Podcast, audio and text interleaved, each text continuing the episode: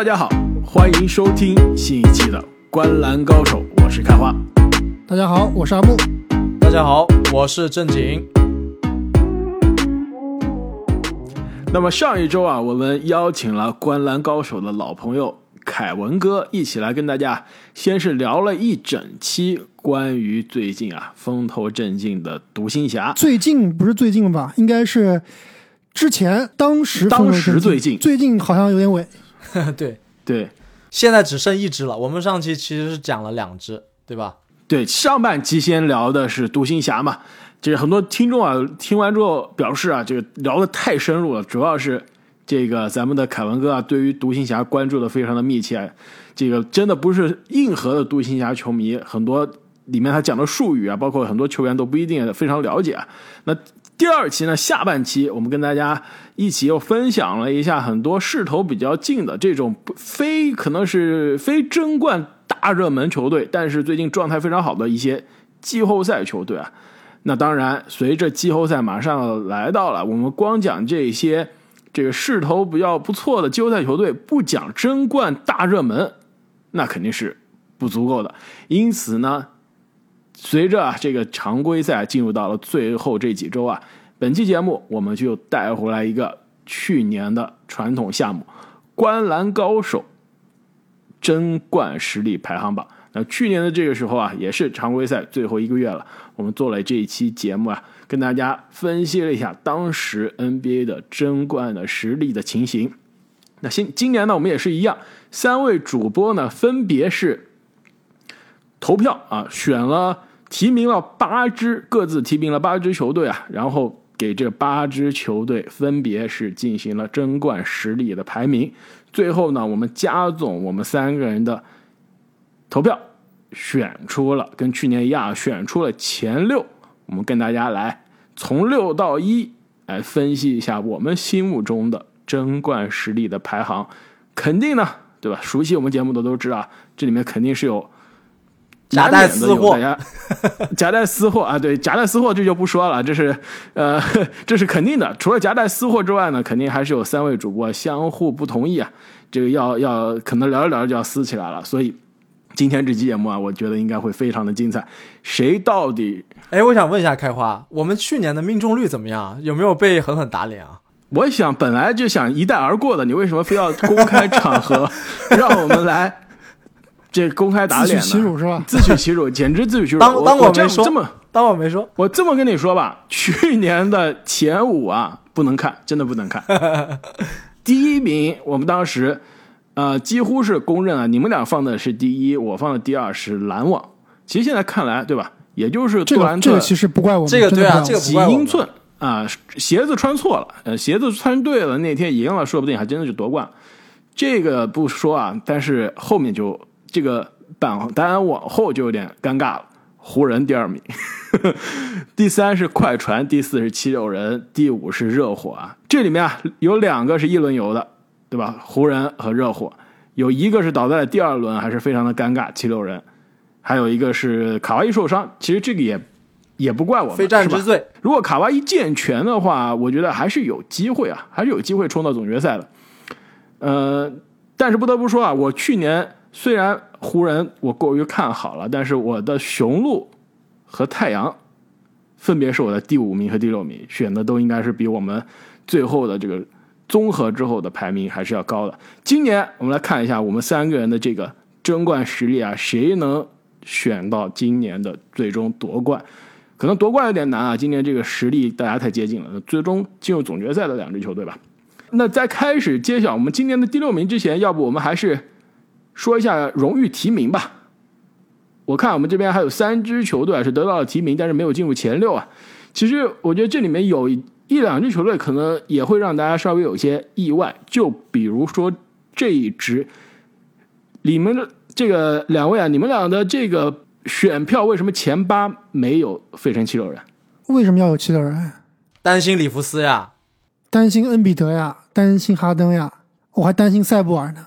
这七六人这支球队，其实他的强点确实非常强，但是他比起我们之后聊到很多排名前六的球队啊，他的硬伤还是比较明显的。而且哈登在加入了七六人，度过了其实比较短暂的蜜月之后啊，我们也看到了这支球队的问题。首先不说几大巨星各自的问老毛病啊，我们其实讨论了好多次了。他的这个替补啊，其实就是比较乏善可陈。在季后赛比较竞争激烈的情况下，呃，有没有板凳球员能挺身而出？这个我非常怀疑啊。再加上，呃，两大巨星情恩比德的情绪问题，哈登关键战的问题，加上上一次凯文哥也提到了这个里弗斯教练在关键时候的战术应对问题，所以啊，这支球队，如果我们真的是要去排争冠的话，确实，他在我的榜单里面是非常靠后的。哎，靠后我同意啊，但是前八进不了，我觉得有些打抱不平啊。你说哈登加入七六人之后，球队可有有些高开低走的这个嫌疑，但至少加入之后，只要哈登出场的比赛，球队是十胜三负，并不差吧？十胜三负，这比哈登加入之前可好很多啊。而且呢，哈登的存在也是让球队的进攻很明显是变得更加高效了。三分球命中率，哈登来之前球队百分之三十四啊，现在百分之三十七。而且呢，哈登在场上啊，球队每一百个进攻回合可以多得十七点二分，这真的是非常可怕。就是哈登在场上的球队的进攻效率，那就是联盟的顶级。而且呢，球队的一干三分射手啊，托比哈里斯啊，张铁林啊，塞布尔，包括。恩比德，这个哈登在身边的时候，在球场上的时候啊，他们三分球命中率是百分之四十一点六。那哈登加盟之后，哈登不在场上是二十一点二。所以我觉得，哈登、恩比德，包括教练里弗斯，在季后赛都是有前科的，的确。但是你不看好他们最终是夺冠的大热门，但是现在这个东部第二的球队。很有可能能冲击东部第一的球队，你不把它放到争冠的前八，我觉得有些说不过去了。我觉得七六人打不过我前八里面的任何一个球队。这个开花，你竟然没有把灰熊放进前八，我也不知道你怎么想的。特别是最近莫兰特受伤以后啊，这个灰熊有点像联盟最强球队这种气质了。那既然讲到灰熊啊，这就是我们荣誉提名的另外一支球队了。如果让我排九个荣誉提名啊，就是说我的选票选九个球队啊。那第九名应该就是灰熊，呃，两位我看你们一个是把灰熊放在了第七啊，一个放在了第八，其实跟我的选择是差不了太多啊。呃，其实的确灰熊真的从球队的阵容深度啊到顶级明星的这个能力啊都在那儿，但是我们今天讨论的不是球队实力排行榜，对吧？不是这个 NBA 官网他会做的这个 Power Ranking，我们做的是争冠实力排行榜。这是有本质区别的，就像你们说，七六人不看好他夺冠，不看好他季后赛打焦灼战，常规赛实力强不强？你们肯定承认。如果我们是排球队实力，那七六人肯定必须是进入到前八了，都不说前八了，前五是不是都有讨论？因为战绩在这儿。之所以你们把七六人拉的那么低，就是因为我们讲的是夺冠嘛。那灰熊是一样，现在常规赛是证明了非常的优秀，但是这支年轻的球队到了季后赛会是怎么样？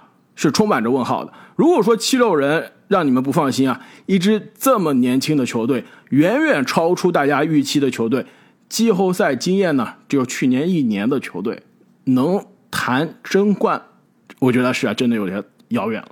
但是不得不说啊，这支灰熊队，无论从教练、从球队的明星球员到角色球员，到这些这个。你们看灰熊的比赛真的是非常夸张，基本上所有的球员都是非常非常的强壮，非常非常有活力。那我觉得虽然他们在季后赛里面，虽肯定是要交一定学费啊，因为他们这个年轻啊要交学费的，但是呢，他们这个冲劲，他们这个基本盘，我觉得是绝对不会差的。他们这个体系已经非常非常完善了，所以我认为啊，这个在季后赛只需要一些运气，对吧？这个球队如果能打进西决甚至总决赛，我觉得我都是。不会太惊讶的，对，其实灰熊我之所以排的，就是相对来说比较靠前啊。鉴于他们这么年轻，就是我感觉最近的比赛啊，让我看到了乱拳打死老师傅的期待。我觉得这常规赛一场两场可以，季后赛七什么叫一场两场？现在灰熊的战绩是联盟第二，远远甩开联盟第三了。是的，但是你常规赛你每天打不同的对手。对吧？你乱拳打死老师傅，你每天打不同的老师傅，你一上来一通乱拳，所有老师傅都 吓傻了，比赛就结束了，还没反应过来呢，对吧？你明天又换另外一个老师傅去欺负了，你现在要跟一个太极大师，对吧？两个人要打七天七夜，可能第一场、第二场老师傅反应不过来，后面就说啊，你看我都看清你的套路了，就把你哎，就这么说吧，开花，你觉得灰熊和就说灰熊和七六人在总决赛相遇，你觉得谁会赢？在这里我会选灰熊，毫无疑问的选灰熊。问题是两位能不能进到总决赛？我在我看来啊，灰熊进到总决赛都是让我很意外的事情了。我就这么问你吧，这么年轻的球队，上一个都不说夺冠，上一个能进总决赛，你能想到吗？我我暂时想不到。雷霆啊，对，当年雷霆三少，除了雷霆三少，但是那个球队的这个天赋那是历史级的，三个未来的 MVP，这个灰熊现在一个未来的 MVP 差不多，有一个吧，算沃兰特，我觉得是一个，另外两个差太远了，对吧？就是那样的雷霆进到总决赛，也是跟热火基本上还是有天壤之别 你打对面对面两两个大魔王啊！哇塞，你怎么打？对，开花你别搞错了，我和正经把灰熊也是排的六名开外的。我们现在的问题是，你把七六人排在灰熊前面，我是不认可的。我就问你，七六人和灰熊两个人在一起打总决赛，谁会赢？我肯定选灰熊。我觉得我选七六人。虽然啊，我特别喜欢，也看好莫兰特啊，被阿姆就已经根深蒂固的影响了。我我是非常的这个欣赏本赛季灰熊的突变啊，但是到了季后赛，我觉得灰熊还是啊差那么一点点火候，还是要一到两年的时间啊，才能成为在季后赛上大家都非常敬畏的对手。那剩下来还有最后一个荣誉提名，这个球队呢可以说是连续两年打了我们的脸啊。在气泡那年，二零二零的时候，我们当时觉得热火会是东部的黑马，但是也没想到热火能最终黑马一路到了总决赛啊。虽然是总决赛输了，但是是进了总决赛。那之后呢？去年二零二一啊，我们觉得热火应该前一年是进总决赛吧。阿木的话说，这个叫做基本盘应该不会特别差，是吧？因为主力框架也没有变。但是去年首轮非常尴尬，被去年这个打败的对手雄鹿横扫了一轮游。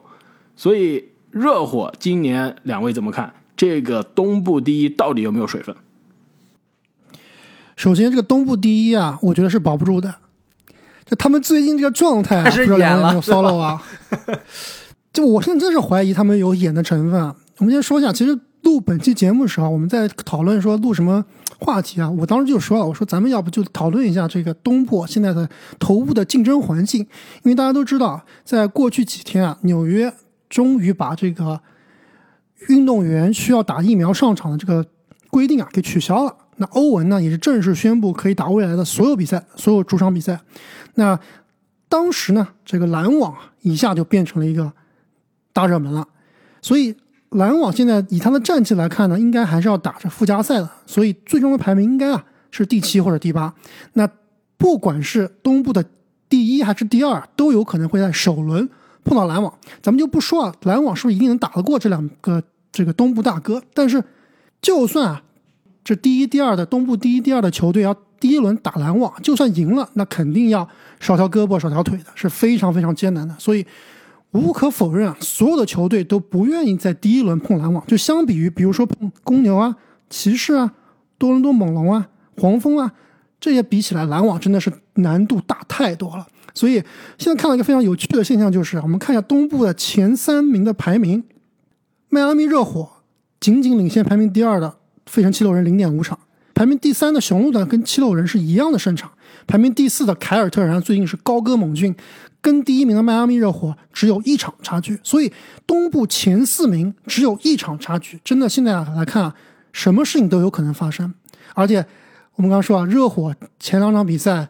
这个巴特勒跟斯波教练在场上快打起来了，包括哈哈斯勒姆也是出手啊，说这个跟巴特勒叫嚣说，你想跟我打架吗？我肯定把你打到怎么说，满地找牙屁股都找不到是吧？满地找牙，对，屁滚尿流。那屁滚尿流。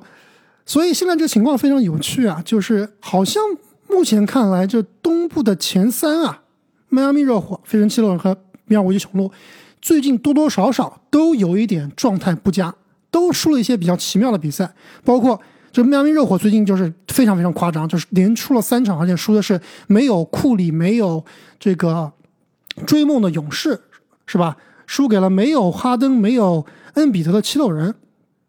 今天晚上打篮网，不知道什么情况。费城七六人最近也是在做伤病管理，这个复合管理。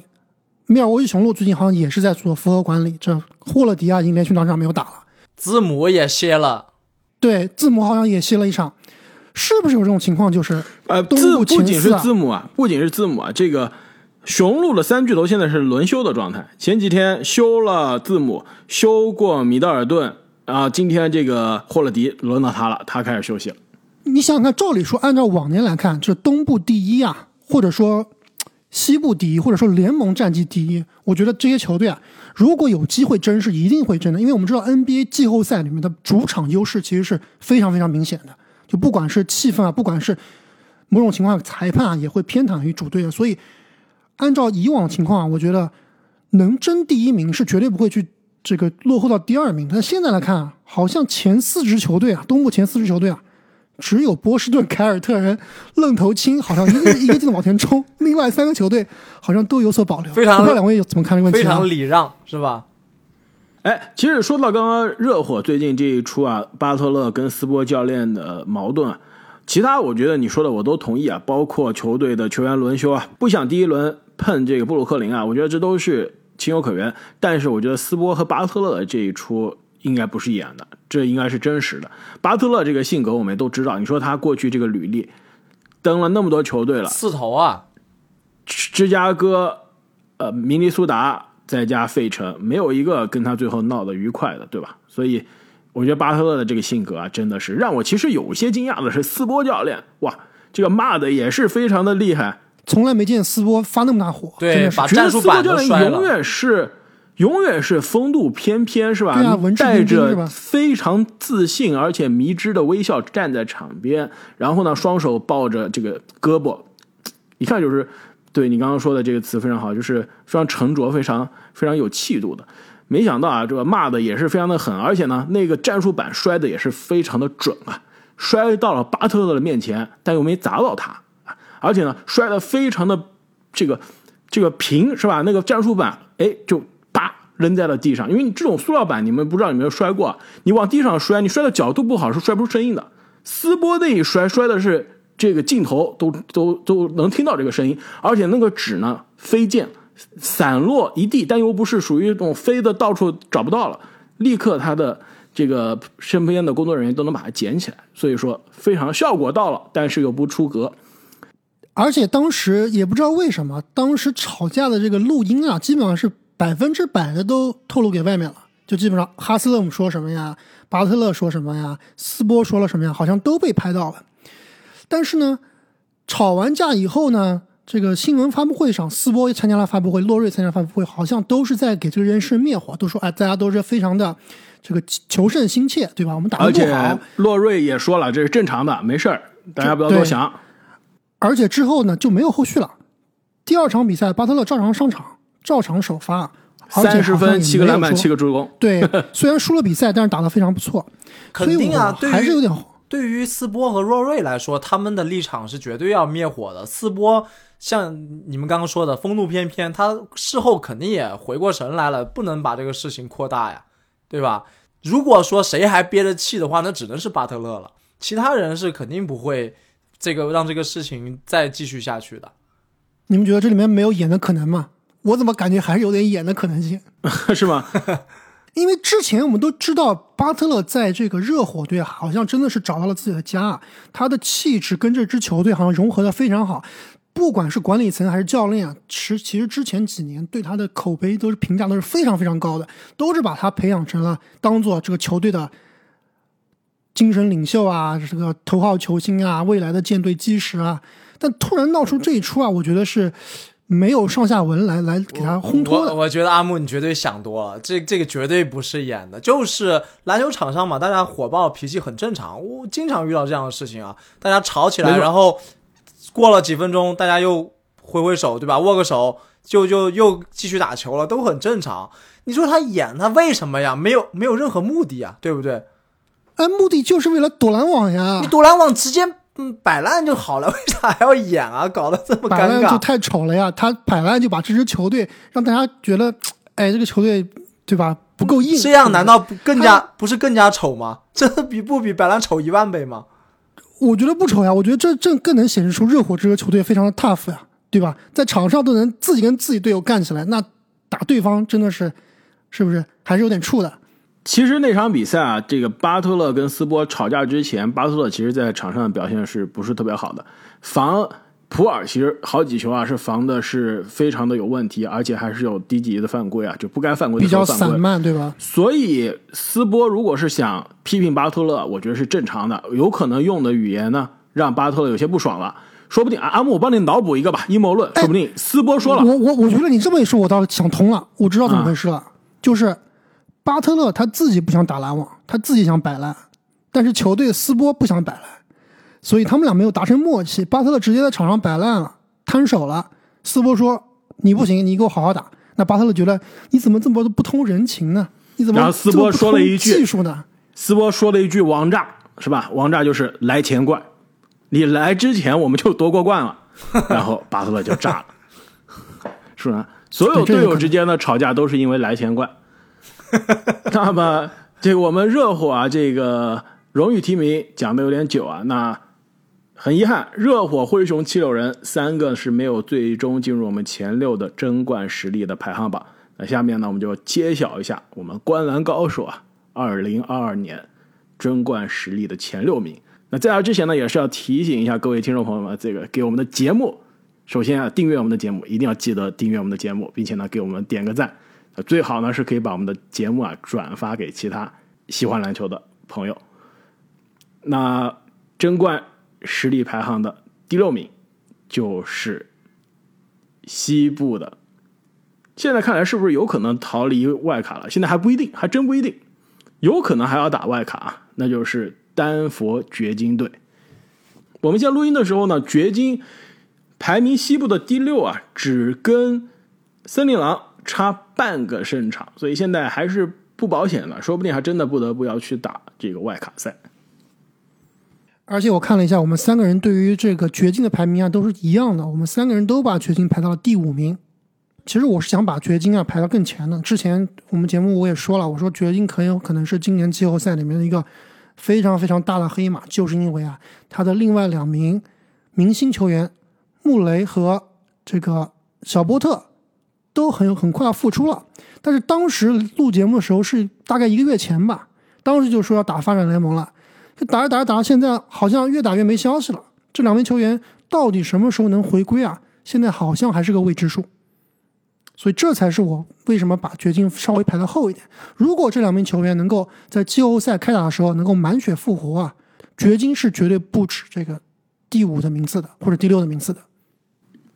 哎，我记得上一期节目啊，我们选跟凯文哥一起选这个东西部的决赛，对吧？分区决赛的这个球队，阿木好像只有我们俩是选了掘金在西部决赛出现，是吧？对，而且其实之前我都是说掘金是有可能啊进入总决赛的。其实啊，这个当时我选的时候啊，跟你思路是一样，就是其他球队阵容提升的空间呢相对比较有限，但是掘金这边有两个明星的伤病是随时可以回归的，那阵容真的是比现在一个西部第六的球队的阵容是有质的提升啊！而且去年这两名球员回归以后，我觉得能力实力是要翻倍的。没错，而且去年季后赛我们也看到了，对吧？约基奇，对吧？相约第七场的这个约老师，前一年的季后赛我们也看到了，季后赛真的是硬啊！这个球队季后赛的地板是肉眼可见的。现在我觉得阻挡掘金啊，很重要的一点就是，第一，首轮的对位，如果首轮对位比较优质啊，而且更别说这个外卡了，如果打外卡，那不定因素更多了。那首轮的对位比较优质呢，我觉得掘金过首轮应该没有问题。那次轮两位主力肯定是这个时间线再怎么样，伤病管理再怎么样，次轮肯定是可以出战了，可以全勤了。那次轮掘金，我觉得也应该是这个次轮很多对手都不想遇到的这下半区的球队。而且呢，即使穆雷伤病有反复啊，回来不了，球队已经找到了下一个未来的明星的后卫了吧？那还是差有点远。骨头哥，我觉得啊，这应该就是，如果我们说要寻找下一个爆发球员，我觉得他有可能就是明年的马克西。那就说最近这几场比赛啊，分别是二十三分、十六分、十一分、十七分、十七分、二十一分、十七分、十分，而且关键比赛，比如说打太阳那场二十三分，打七六人那场比赛二十一分，而且他这个速度啊是真的快，三分球呢也是非常的准。最近这几场比赛啊，三分球命中率基本上都是在百分之五十上下。对他这三分球这么准，我倒是真的没有想到。当时我们看他这个选秀报告，或者说大学时候的比赛，还是觉得他的速度是他的最大优势，对吧？投射确实是有不小的进步，但是他这名球员，我觉得跟穆雷还是不一样的。就是首先，他再怎么练投篮，也是到不了穆雷那种级别的。另外一点就是，他可能还是偏向于这个双能卫啊，像这个乔丹·克拉克森这样一个角色，他并不太适合做一个球队的先发这个组织后卫或者说得分后卫，他比较适合做一个第六人来抢分的。对，而且我觉得他这几场的三分，说实话是有点吃饺子了，有吃饺子，有一点那种神，很多呃，有好几场都投进了好几个神仙球啊。其实说到三分球，这正是我对这支不完整掘金的一个比较担忧的点啊，就是在季后赛更高的压力下，你要想什么戈登啊，然后骨头哥啊，什么里弗斯啊，里弗坎帕佐斯啦，坎帕佐斯这些人再投出跟常规赛这样的三分球，我觉得很困难的。他他们毕竟还是角色球员，但是如果穆雷和小波特都回来呢，他们俩应该是联盟里面强投绝对是前二十的前二十水平的三分射手。而且关键是你身边是有约基奇的，是有传球视野、传球精度联盟最强的男人。那你任何一个射手在他身边，就自带的 buff，这个三分球命中率都至少要加百分之五。所以啊，我觉得掘金，我们现在把它放在这个位置恰到好处。就是你说现在让他去争冠嘛，真的还缺很多，是吧？还是缺一定的距离。但是呢，两位主力回归之后啊，真的是非常的危险啊，很有可能就在季后赛要超越我们后面要提到排在他前面的那些球队了。对，至少我们把他放进了前六，即使他夺冠了，成绩也和去我们的脸也不会特别疼，是吧？不至于太拉胯。那关于掘金啊，我最后还想说，其实过去这几年的季后赛啊，看到掘金比赛就，其实你又看这个对位，对方的防守体系和中锋能不能限制约基奇，基本上就可以预测这个系列赛的走向了。那去年第一轮我们当时就说了，这个努尔基奇能不能控制对约基奇犯规？那结果不能是吧？几乎是有一半的比赛是罚这个罚出场，或者是接近是犯满，有犯规麻烦。但是到了第二轮，我们遇到了几乎是从来不犯规的艾顿，约基奇的这个统治力就下去了，而且呢，这个太阳的这个防守体系很明显比首轮的开拓者是成熟很多啊，所以我觉得阻挡这个掘金啊，还有一点就是首轮的对位非常的重要。我现在很有可能啊，掘金首轮是打勇士，你们觉得这个对位是对掘金有利的，还是这个对掘金啊？这个非常反正对勇士肯定不有利，勇士肯定不想打掘金，我觉得。其实掘金最强点应该是勇士的最弱环，就这么说吧。没错，所以，嗯，不能说是对于勇掘金来说是一个特别差的对位，但是如果有的挑，我认为他们还是不想选勇士的。没错，这个对位其实非常的有意思啊。勇士的细节这个问题啊，我们后面再到勇士的环节细说啊。掘金是什么呢？就是他在防守端也是防对面这种远投型的后卫，一直在季后赛防的特别不是非常的理想啊、气泡的那个季后赛第一轮，让多诺万米切尔几乎是天神下凡了，打出历史级别的季后赛的得分表演。那去年的首轮呢，打这个利指导，虽然是赢了，但是利指导也是得分非常轻松。而且双方打出了这个史上最佳的季后赛对决之一，对吧？那一场，那次轮呢打太阳，那对面的保罗啊和布克也是得分非常的容易啊。所以如果库里健康回来啊，我觉得这个对位是非常有意思的，就是两边都是用自己的长处打对面的短板，就是互相伤害，最后看谁站到最后。哎，关于这个防对方三分球啊，我觉得今年掘金还是要给他证明一下。就是我觉得今年的掘金的他的整体的防守是要比前几年都要强的。虽然说他们的明星球员不在，进攻火力可能不足，但是总体他的防守是跟比之前有明显进步的。你知道为什么防守变好了吗？阿隆戈登吗？不是因为穆雷不在了。穆雷其实防守啊一直是有一些拖后腿的存在。小波特防守也不行，是不是？所以，对啊，这两位主力如果回来，又是熟悉的味道啊，又是去年版本的防守了。就是互相伤害嘛。对，你看一下，就去年这个联盟里面常规赛防对面三分球啊防的最好的球队，丹佛掘金排到第十一位，但是今年你们猜他们是第几名？我盲猜啊，第五，第我觉得第五太夸张了，第八、第七吧。差不多第七名。但是你看前面的球队啊，费城七六人、迈阿密热火、武勇士、太阳、小牛、凯尔特人都是联盟里面最强悍的防守，对不对？你这是防守的这个，就是三分球防守的对手的命中率，还是对手的命没错，中个数命？对手的命中率。但是对手的命中率这个东西啊，有一些不靠谱。你知道去年防三分球对手命中率限制的最低的是哪支球队吗？尼克斯呀。难道是尼克斯。对啊，但尼克斯去尼克斯去年就是防守就是防守很好呀好呀。他就是强呀？但到季后赛有用吗？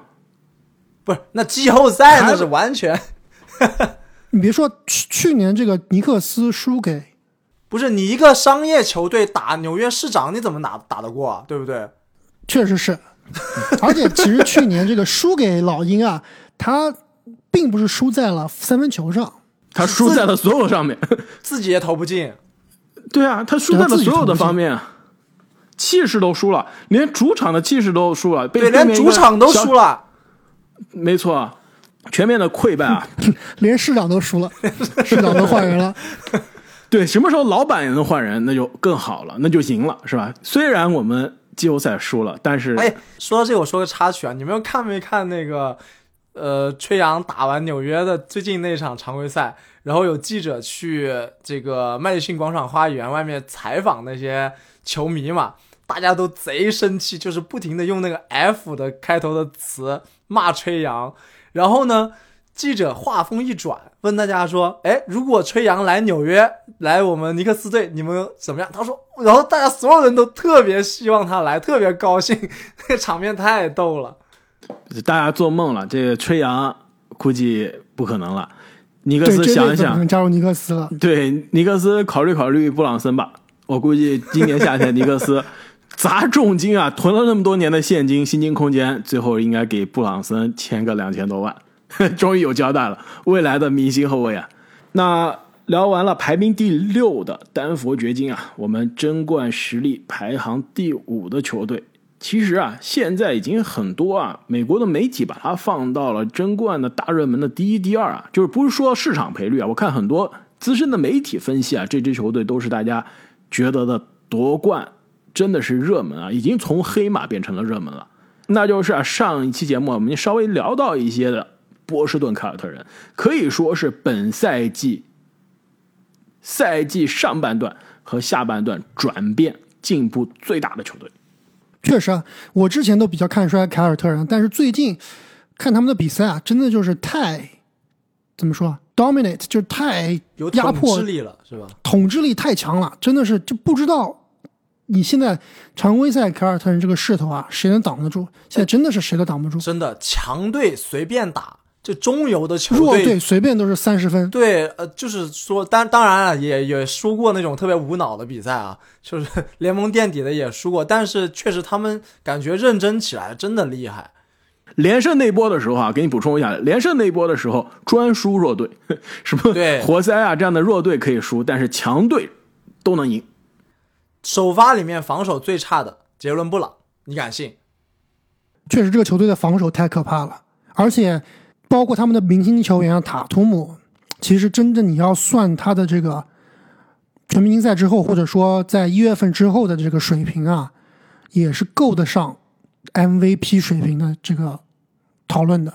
而且球队的战绩啊，如果现在凯尔特人像你所说啊是愣头头青是吧？硬是冲到第一了。烦不了了，对吧？我这个赛季初一度十二名、十三名，大家口诛笔伐，说我们这个双节啊，在交易截止日就要拆散了。现在我们就是要拿一个第一，把你们这些指责我们的人脸都打了。很有可能，如果是这样的话，东部第一的球队的超级巨星当家球星，数据又是那么爆炸，而且呢，攻防两端都是球队的可以说是数一数二的选择。那我真的是符合 MVP 的这个标准，但只能说，首先呢，数据跟那几个大神比还是有些差距。另外呢，就是球队上半个赛季啊，挖了这个坑实在是太大了，要不然战绩更高啊，还真的是有可能。我看了一下凯尔特人这个赛季啊，他每个月的这个胜率真的是非常有意思。从十二月份开始吧，十二月份百分之四十的胜率，那这样看上去基本上就季后赛之外的球队了。到了外卡级别球队，对，到了一月份百分之六十二点五，到了二月份百分之八十一点八，到了三月份百分之九十点九。就全明星赛之前，二三月份这战绩真的太吓人了，你真的是不得不信这支球队啊是真的强。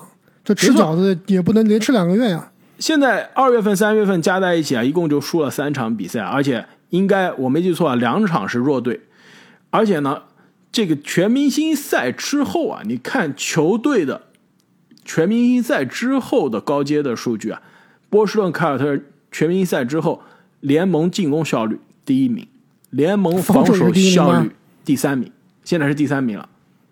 呃，然后球队的净胜分呢是遥遥领先的联盟第一，所以啊，现在这支凯尔特人常规赛的势头实在是太猛了。但是我还是那个问题，我们讨论的是争冠实力排行榜，不是球队实力排行榜。他们的这个成功能不能带到季后赛？两位怎么看？不是他们跟灰熊，首先我先想我想提一下，就是即使他们拿到常规赛，即使他们拿到东部第一啊，塔图姆也很难拿 MVP 了。你知道为什么吗？不是，他已经不可能拿 MVP 了。就现在，现在 MVP 的这个讨论前五都没有出现过塔图姆。啊，而且他的助攻只有四点三个，对，不符合灌篮高手的标准。不符合不符合我的标准，不符合我的标准。如果对啊，如果是我这个标准，那大帝今年也拿不了，对吧？大帝今年也是没戏。另外，就回到刚刚你说的这个问题啊，呃这支凯尔特人他们可都是有丰富的季后赛经验的，几个当家球星，几个核心都菜鸟了。对啊，都是有东决的经验的。他们跟灰熊可完全不一样。如果我是篮网的球员的话，现在东部我最不想碰的两支球队在季后赛就是雄鹿跟凯尔特人，这两支球队绝对非常克制篮网队。我给你补充一下，凯尔特人的杰伦布朗、斯马特三次东决，塔图姆两次东决。所以霍福德几次？霍福德在凯尔特人的时候，我记不清了，就是气泡那个赛季，凯尔特人进东决没有他。打詹姆斯的那个二零一八的赛季进东决有没有霍福德，我记不太清了，但至少至少他在老鹰是进过东决的。那一年四大全明星球队战绩第一，到了东决遇到詹姆斯被横扫。对，其实确实，虽然他们经验丰富啊，但是怎么说呢？这就还是要看塔图姆这个球员到底是什么样成色的球员，他到底是不是超巨级别的球员，他到底是不是未来能当联盟领军人级别的球员，就看塔图姆啊在季后赛是不是能够稳定输出。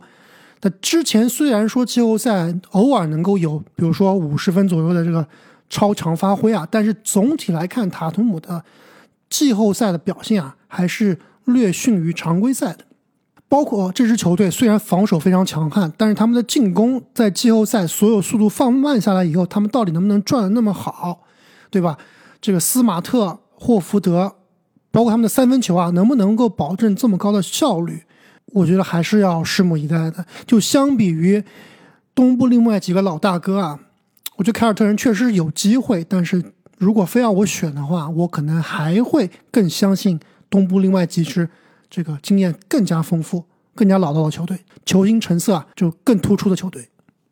我倒是挺看好凯尔特人成为今年季后赛的黑马的。怎么算黑马？东决是不是黑马？东决肯定算黑马了，还是算黑马了。其实我对于凯尔特人啊也是非常的看好啊。我上一期节目选择东部的东决对位啊，我也是选择的是凯尔特人。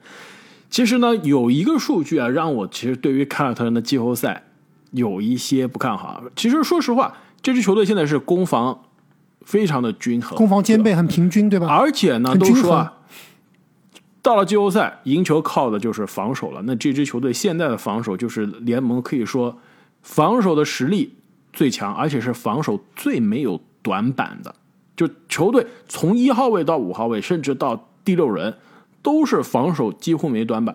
我们之前也分析过球队这个防守成功的原因啊，比如说罗伯特威廉姆斯变成了这个防对面呃底线威胁，变成了一个这个扫荡人，而且呢，球队每一个人都可以换防到对面的任何人身上，而且每一个人呢都可以扛对面的大个子，所以即使是错位了也不怕。但是呢，这个防守到季后赛，我觉得是可以保留的。但是这支球队防守我也不担心。这支球队啊，有一个数据，我觉得有些让我担心，就是今年打焦灼战的战绩。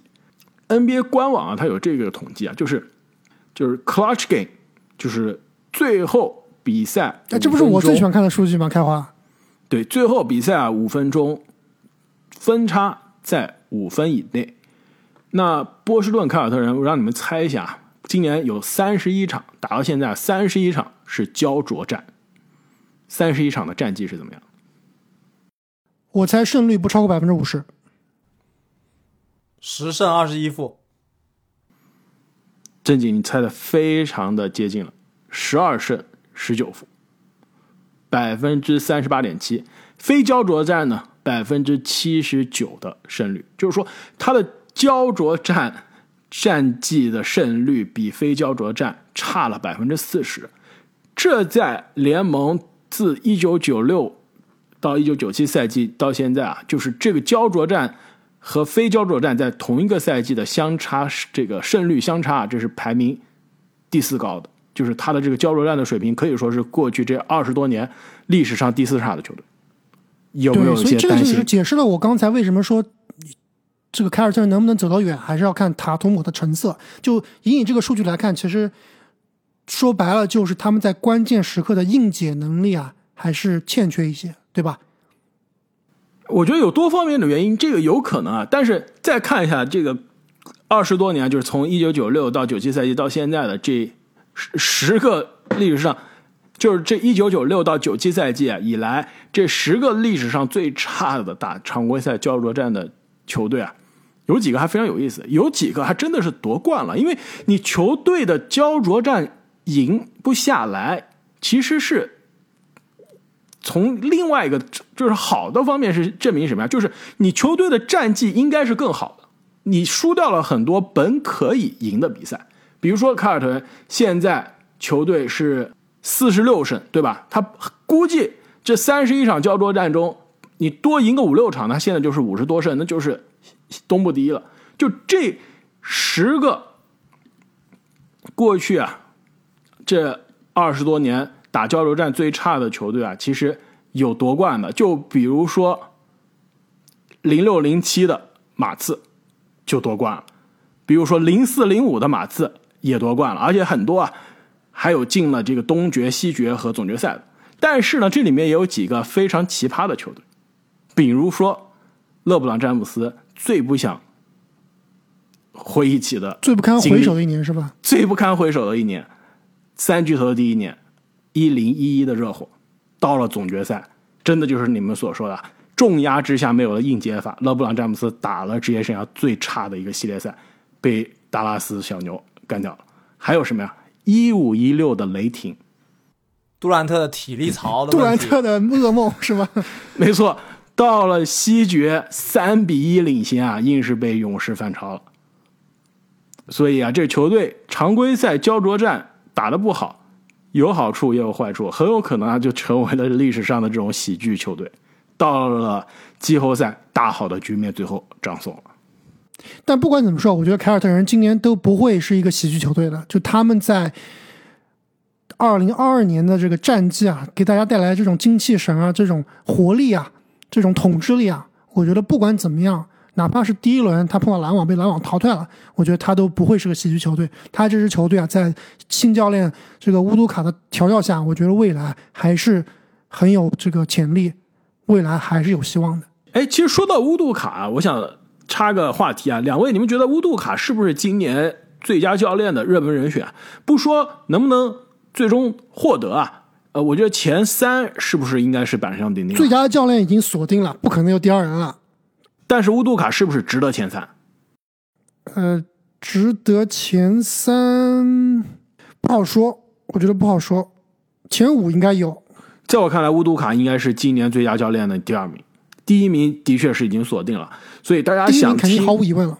对，所以大家想知道我们心目中的这个最佳教练今年的人选啊，而且呢，更重要是跟我们赛季开始之前我们的预测是不是又打了我们的脸？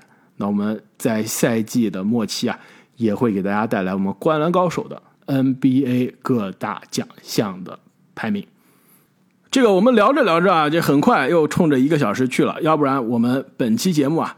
还是分上下集来播出啊。上半期我们聊到了今年争冠实力排行榜的三个荣誉提名，以及排名第六的掘金和排名第五的凯尔特人。那大家想知道排名前四的分别是哪些球队呢？我估计其实大家已经都猜到哪些球队了，但是最终的排名是怎么样的？那请不要错过啊我们下半期的节目。Baby,